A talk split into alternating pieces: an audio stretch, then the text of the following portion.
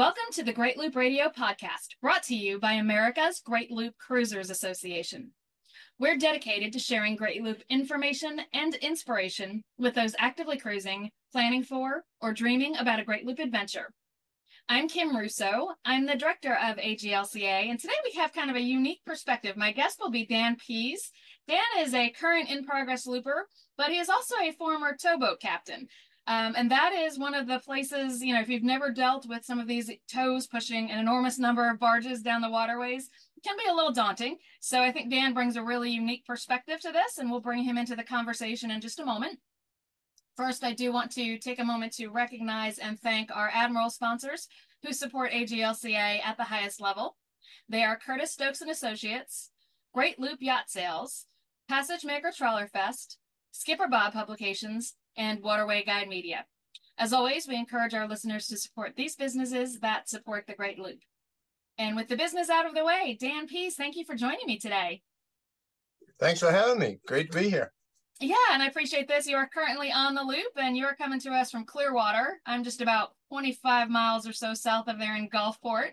Um, so it's it's been a, a pretty wild ride lately. Um, but tell us a little bit about you know your own great loop. We can see you're aboard. Tell us about your boat, where you started from, those kinds of things. Well, we're on a 37 foot trawler, uh, slow. We make about seven knots at best. So we're we're very used to being passed. Um, we started our well, it's it's we we we started our trip. We're from Maine, so we started our trip in Maine last fall. We went down. We went south down the ICW on the east coast. Went to the Bahamas, and then so maybe we technically started our loop when we came back in at Lake Worth. Mm-hmm. So we're back in the same state that we started in, but we still have a ways to go. Yeah. And it's, been, it's, a, it's been a great trip. Uh, really, we've we've just seen so many places that we never even imagined we would see and learned so much geography and met so many great people. It's been a been a super ride. Yeah, it's pretty amazing. And and you, it sounds like did some of the um, kind of dream side trips on the front end, being from Maine um, and having already done the Bahamas. So those are, are great experiences. But the main reason I asked you to join me is because it came to my attention after the flotillas coming out of uh, the Illinois waterway that in your career you were a tow captain, which is certainly a unique perspective. Um, tell me about your days as a commercial captain. Well, I'm not really a riverman. Uh, mm-hmm or or I'm not exactly sure what they call themselves, but I've pushed a lot of barges. I've worked for construction companies. I've also uh, up in Maine mostly, also towed uh, barges down up and down the coast into Boston, New York City, and uh, worked in the in the Hudson and that area a little bit, but not yeah. not not technically pushing a lot of barges. Uh, but I but I think I do have some of the same viewpoints probably as they do. Oh, I'm sure, 100%. Um, question I came up recently um, as everyone was starting down the rivers. Um, I hear people calling them tugboats a lot. And then I heard that that was really not well received by tow captains. What's your take on that? well, I, I don't know it, towboat is kind of a misnomer, if you ask me, because the, to me, purely towing, you'd have the barge behind you, but that's the nomenclature. That that's what they use on the rivers. That's what they use in in uh, like Houston or or down in that area. Um, so I guess you probably just want to call them what they want to be called. Yeah, I think that makes sense. And I think you're 100% right. Um, when I first heard the phrase tow boat, I think towboat US. I literally, as you said, think towing as opposed to pushing. And the, and the tows that we encounter on the Great Loop are pushing the barges for sure in most places. Um, but so back when you were a commercial captain, um, how did you blue, view pleasure craft in general. And in the area you were in, you may not have been coming across a lot of loopers, um, but certainly there are pleasure craft out there. And you know, tell us how the tow captains view the pleasure craft. Oh, uh, you know, our encounters with the with the uh, with the towboats were were all very nice. They uh, they were almost one hundred percent just super. Uh, but but from my point of view, I guess the you have to watch out for the pleasure boater because you just don't you just don't know where they're coming from, their experience, their expertise, their judgment. So you kind of have to, I don't know, take them with a grain of salt. You have to keep an eye on them, I guess, is what you have to do.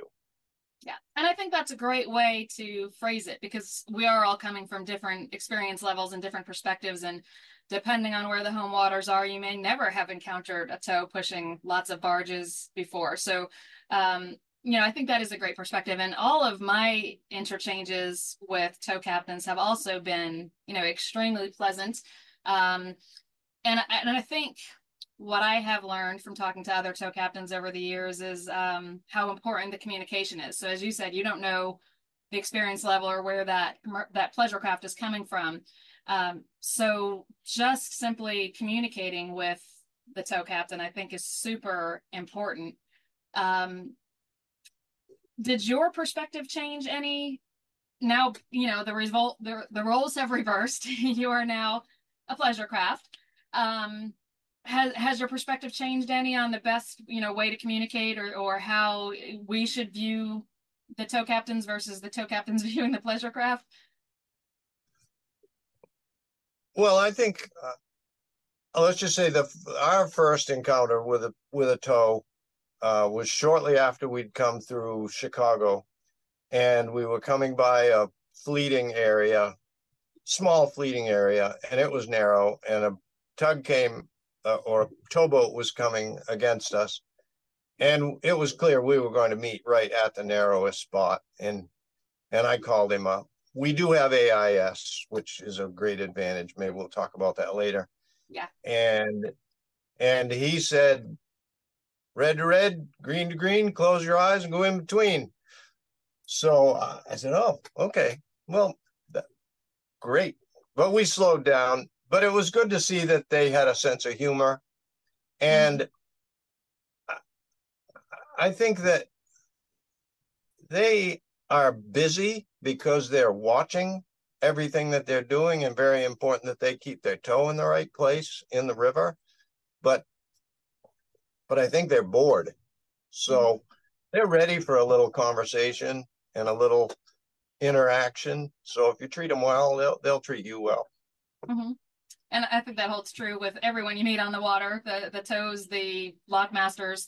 Um, but so, what are some of the things that you wish that loopers knew going in um, about how it's going to work when they do encounter the, these uh, large commercial vessels? Well, I think you have to have flexibility and you have to be able to make a decision. You have to be able to um, look at different situations and, and look ahead. Um, our one of our fir- one of our other first encounters after we had left Joliet, and at that point we were with a group, and I was in the lead, and we had and we met we met a tow that was going to be in a bend, and they he said well i guess you can keep coming. And i and i thought to myself well i don't really know the expertise of the people that i'm with. And we had i think we had six or seven boats at that point.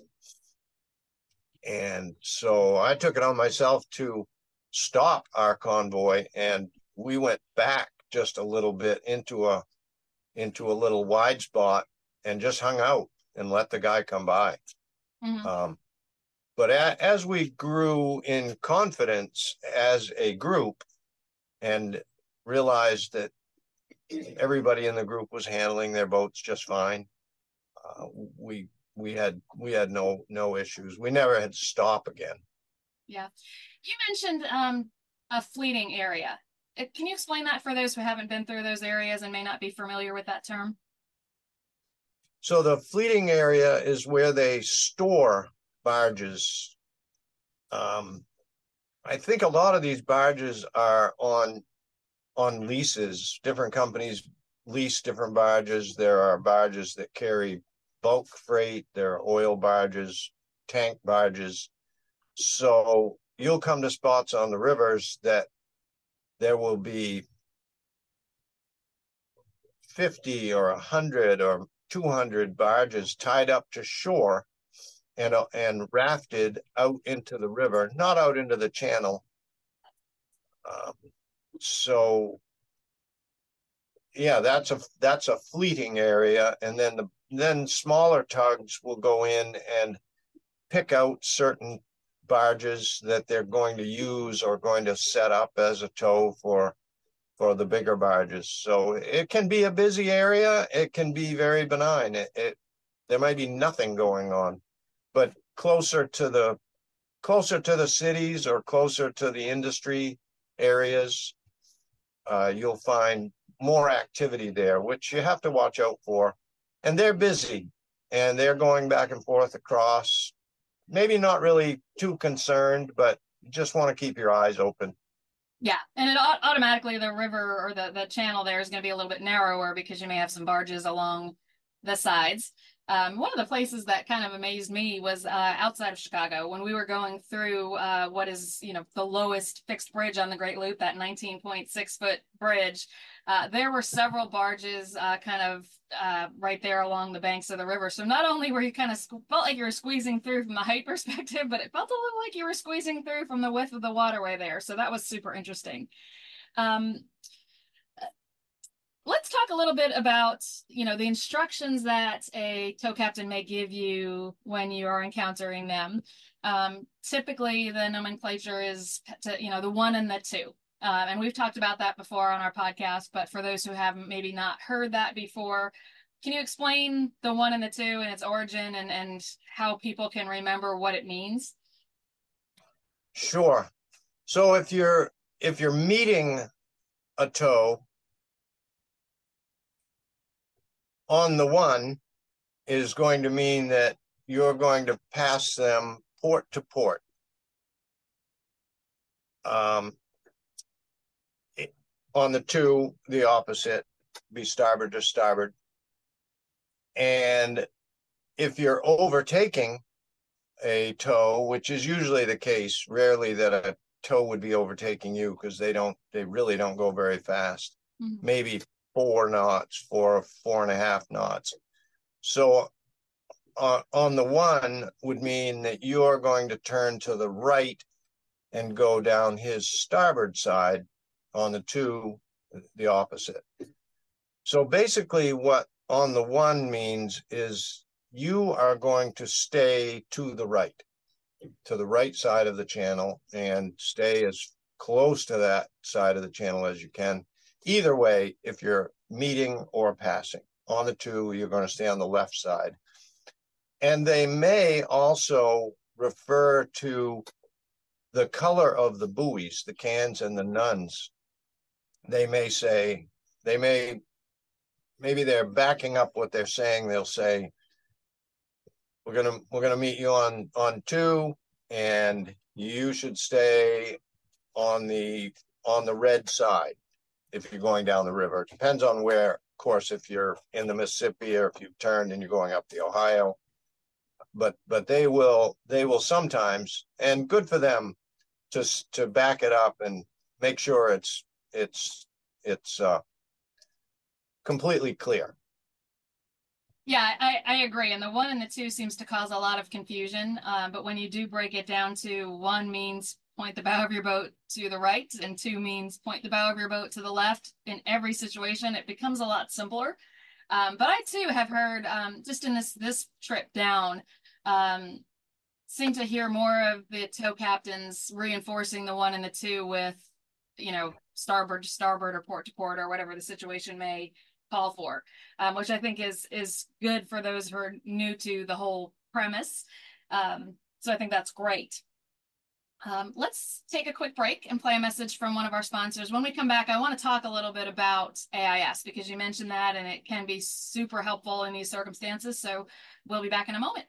Embark on the journey of a lifetime with the new Leopard 40 Power Cat, the ideal companion for exploring America's Great Loop. Enjoy unparalleled comfort and fuel efficiency as you navigate this iconic waterway. Whether you're a seasoned cruiser or a first time adventurer, the Leopard 40 Power Cat offers the ultimate in travel ease and luxury. It's time to set sail on your dream voyage, and it all starts with the Leopard 40 Power Cat. Discover a new level of exploration and embark on an unforgettable experience. Contact us today and make your Great Loop adventure a reality. www.leopardcatamarans.com. Welcome aboard What Yacht to Do. Sam and Rev have completed two loops with videos of each trip on YouTube. Now, their goal is to help you prepare for your trip. Their services include online courses, coaching, training, and boat delivery. You can prepare for the loop from the comfort of your own home with their online introductory courses. You get a digital workbook and a way to interact and ask questions. You'll even receive a certificate of completion. Go now and sign up for our free newsletter at whatyachttodo.com or greatloopacademy.com, and they'll send you some free boating goodies. We're back on the Great Loop Radio podcast. My guest today is Dan Pease. Dan is a current looper in progress, and he is also a former commercial tow captain. So he's bringing to the conversation a pretty unique perspective on how pleasure craft interact with the commercial traffic on the waterway.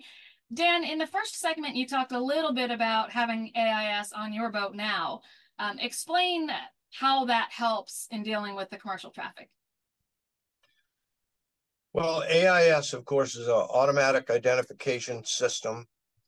And depending on the the extent that you are set up on on your boat,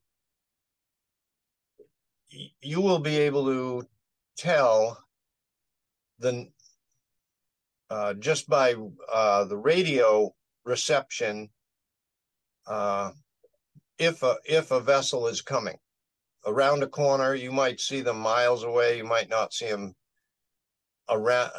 It's line of sight, so it's all done with the same the same radio frequency that your VHF marine radio uses.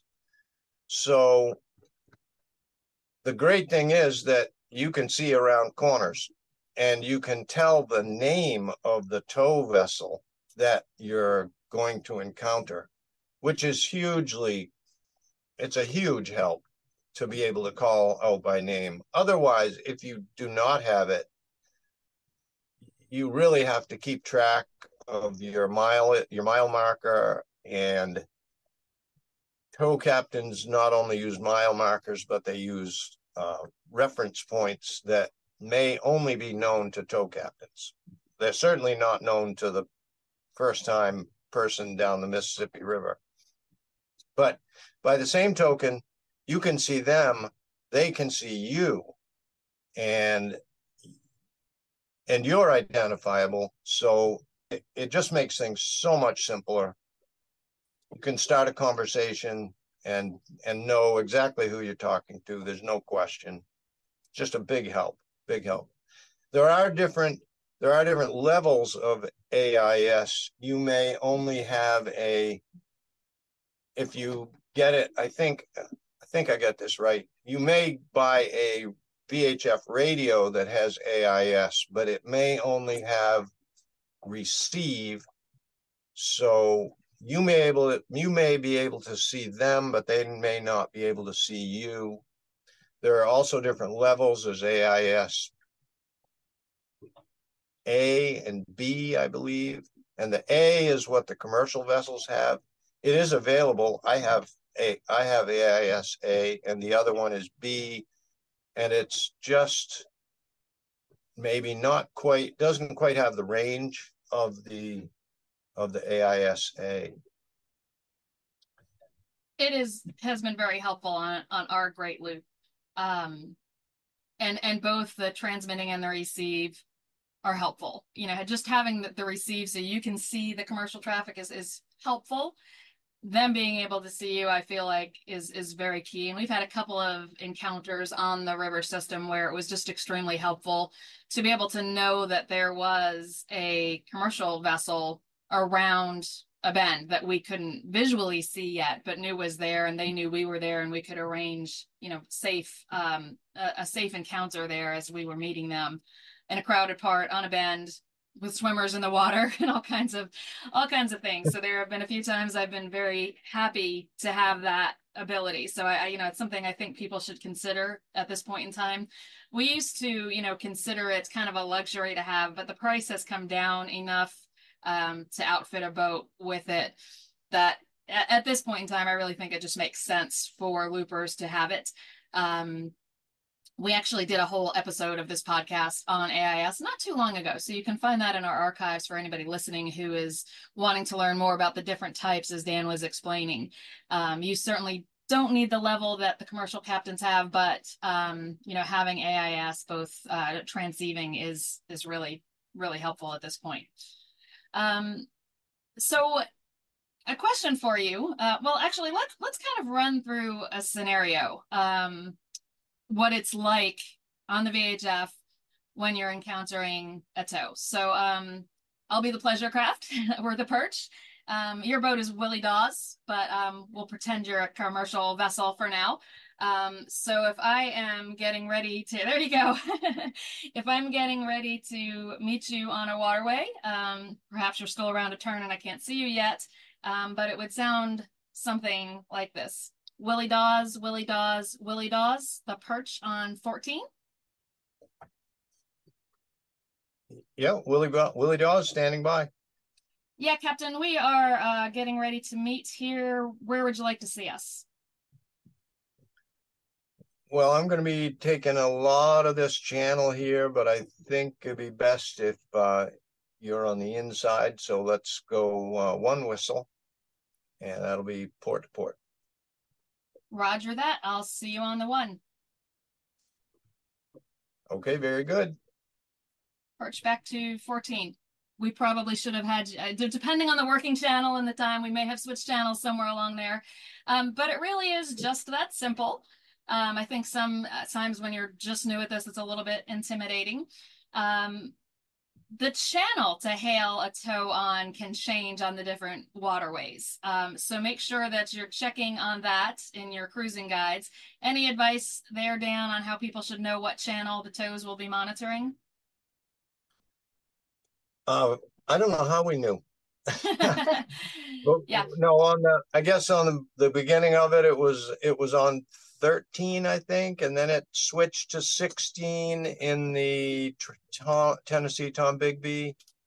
Um, we have a couple of handheld radios, so we always kept one on 16. And we also tried, and it was a little haphazard, to have one for our flotilla to talk on. Um, and we would just keep a radio on that. If you didn't have multiple radios, you you knew you could switch over to whatever it was six eight or 17 or or or, or whatever. Yeah just a, so... a, a, funny story for mm-hmm. on our end was that for some reason apparently willie dawes the name willie dawes must sound like a towboat. It does. Because, because numerous occasions a tow would call us not in sight around a bend or whatever and they'd and they'd say willie dawes uh what are you pushing today? And we'd say uh, uh, uh we've we've got a lot of volkswagen radiators and some sailboat fuel but other than that no nothing nothing here. We're mm-hmm. and i'd explain we're a pleasure craft and they oh oh okay all right. Some just thought we were a new boat on the on the river it, it does sound like, for whatever reason, it does sound like a towboat. Where did you pick the name Willie Dawes from? Actually, my good wife came up with that. We we have a we have a sailboat under construction, and the name of that is Paul Revere, who you've probably mm-hmm. heard of. hmm William Dawes, very few people have heard of, but he rode the same night that Paul Revere rode. And we used to have a Willard, which they call Willie, and for whatever reason, we came up with the with the name Willie Dawes, and we've kept it. I love that with the Paul Revere uh, reference in it too. So I always love to hear where boat names come from because they're usually very clever. So thanks for sharing that. Um, yeah, but so in the scenario that we ran through, um, I, I think I used channel 14, and I do think that there is somewhere on the rivers, I can't remember now where that is, where the tows monitor. Um, it's often in cruising guides. Um, and in addition to Dan's idea of having multiple radios, which we do, our main VHF can scan a series of channels um, so that we can hear chatter on any of them. And that's where sometimes it's helpful if the hailing party does say what channel they're on. Um, and if it's more than a quick interaction like we had, you are going to switch most likely to a kind of a non-working channel like 6-8, um, where you're kind of free to have a discussion like that. Um, but the working channel where you're just making arrangements uh, for the encounter, whether you're overtaking or meeting, is, is you want to keep it pretty clear of chatter and just uh, available for the working channel for people to make those kinds of arrangements. So I always learned, Dan, go ahead. Did you have something to add? So, uh, an aside I would add also is to not be afraid to get clarification from those towboat captains because everybody thinks that they don't have an accent, but I think those guys have an accent. And Mhm. they're from, and they're not only from just one area, they could be from a long way away. And sometimes we had a very hard time understanding them. So I don't, I think it's, I think it's absolutely okay to ask again as to what they said and make sure that you're clear on on their intentions. Yeah, good point. And again, communication in arranging these meetings or Mhm. overtaking is the biggest key. So along that line, um, if you are communicating with a commercial captain, and as we demonstrated, I, as the pleasure craft, asked what the commercial captain wanted me to do. Um, that's something that I was uh, taught to do, uh, somewhat as a sign of respect for them, but also because they tend to know these waters, and for most loopers, we're in unfamiliar waters. Um, so, if the commercial captain uh, suggests an arrangement that I am not comfortable with, um, you know, there were a few boats this season on the Illinois waterway. Um, I think it was still on the Illinois, where the the I believe the captain asked them to go to the one, and they ended up running aground. Just one of those unfortunate situations. Water is low. The loopers, of course, didn't know that they would run around aground if they followed those instructions. Otherwise, they wouldn't have done it. But if you have doubts about where they're sending you, if that is a good spot for your boat, what's the best way to handle that? Should you question? Should you ask for clarification? Should you propose an alternate solution? What are your thoughts on, on how you would handle that? Well, I totally agree that you should you should defer to their judgment. hmm I, I and we also saw and and towed somebody off that had been pushed off pushed off to the side. They felt uh, and and yeah, the towboat guy should know best.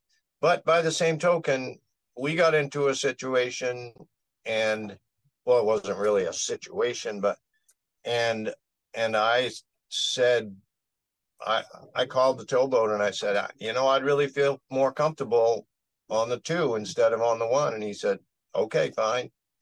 Um, but I don't know if you're ever going to totally avoid that situation. It's just that's just a tough it's just a tough call. Um, I prefer to be on the I prefer to be on the inside of a turn. Um, but but you know you don't you don't know if you don't know the waters you don't know the the if something has shifted from the chart which we never found that the chart was wrong um, but i i think you i think you do need to defer. And if you're uncomfortable turn around and go the other way. Get Yeah. get back to someplace where you are more comfortable uh, because there are narrow spots and some of those tows are large. And and uh, we had several places where we slowed down to meet them. We had one place where I think the bar, I think the tow captain, I think he put himself aground to get out of our way, mm-hmm. and, and and not just it wasn't just once where a tow stopped and let us go by. So they're pretty accommodating. A lot of times they're not in a hurry because they know that they're going to be waiting at the next lock anyway. So they may just pull over to the side and wait. Yeah. Another thing I don't think we've mentioned and and might be obvious to many but might not be is that because they are pushing such a large amount of both by size and weight goods they can't stop on a dime and they can't turn on a dime so some of what they're suggesting you do or requesting you do may be just based on what they know of their own maneuverability. So even though it, it might to us, you know, pleasure craft seem like it might not seem like the best way to do it, they may know something about the load they're carrying or how they can maneuver that we may not realize. So keep that in mind also. Um, and I think that's just, you know, that's just important. Um, the other thing that I took me a while to realize, I think our natural instinct when you're meeting a vessel that large is to give them a very wide amount of space and they don't really need it. So, you know, if they're suggesting passing on the one and you end up so far to the one that you run aground, it may be a situation where you just didn't need to give them that that wide of a space as you did. There's been a couple times with Michael driving that he's passed really close, in my opinion, to a tow, but that's where we needed to be. And and a boat our size going very slow is not going to push so much of a wake even when we're close that it's going to have any impact on that boat. Would you agree with that though dan? I mean how much room do you need to give a commercial vessel as you're overtaking or meeting? Right. I i think you only have to give them enough enough room that you're comfortable. I would say that you don't want to be uh, really close to their bow the bow of their tow because the current is going to be different. The there are certain dynamics. You also don't want to get too close uh, on a parallel with them because there's something called bank suction, and you could get drawn into them. Uh, so yeah, you have to just be ready with your throttle to to turn, and of course you can turn much faster than they can um, and respect their uh, their space a little bit. But right, you don't need to give them a lot. You might 50 feet might be plenty. Mm-hmm. You might find a case where you were a little bit closer. Um, yeah, so it's a it's a matter of judgment and and yeah. and they're they're gonna they're gonna they're gonna watch you. They don't. A couple times we talked about they they said they don't want to have to do the paperwork. yep, very true. yep. But so, you know, I think we've stressed it here. Communication is really the best bet. Um, don't be afraid to ask for clarification. Um, any other best tips as we start to wrap up, Dan, that you would suggest for loopers who are new to this and how they should deal with commercial vessels? Uh, I just be just to be respectful and it doesn't hurt to thank them after you've gone by and and let them know that you're all clear and everything went well. Um, i would add that that in a couple times just in our coming down the rivers uh, there was one point when we heard about a, a boat that had a single outboard a looper and he had had stopped the engine to clear something out of his prop and he couldn't get it started. Tow came by. He was out of the way enough. Tow came by, dropped his stuff off at, at a at a fleeting area or at a at some kind of commercial spot and came back and got him and brought wow. him up. And, and so that that was pretty good. They also uh we we encountered a sailboat that had seven foot draft that had run aground, avoiding a tow, and and every tow that came by, spoke to him and said, "Do you want to? Do you want us to try to give you a wake? Uh, is there anything we can do?" Of course, they can't always. They're not always in a place where they can come back and get you. Um, but but they they were they were recognizing the situation, or they would ask if they wanted uh, if the sailboat wanted the tow to slow down, so they didn't give them a wake. So they were very respectful and they've got their eyes open.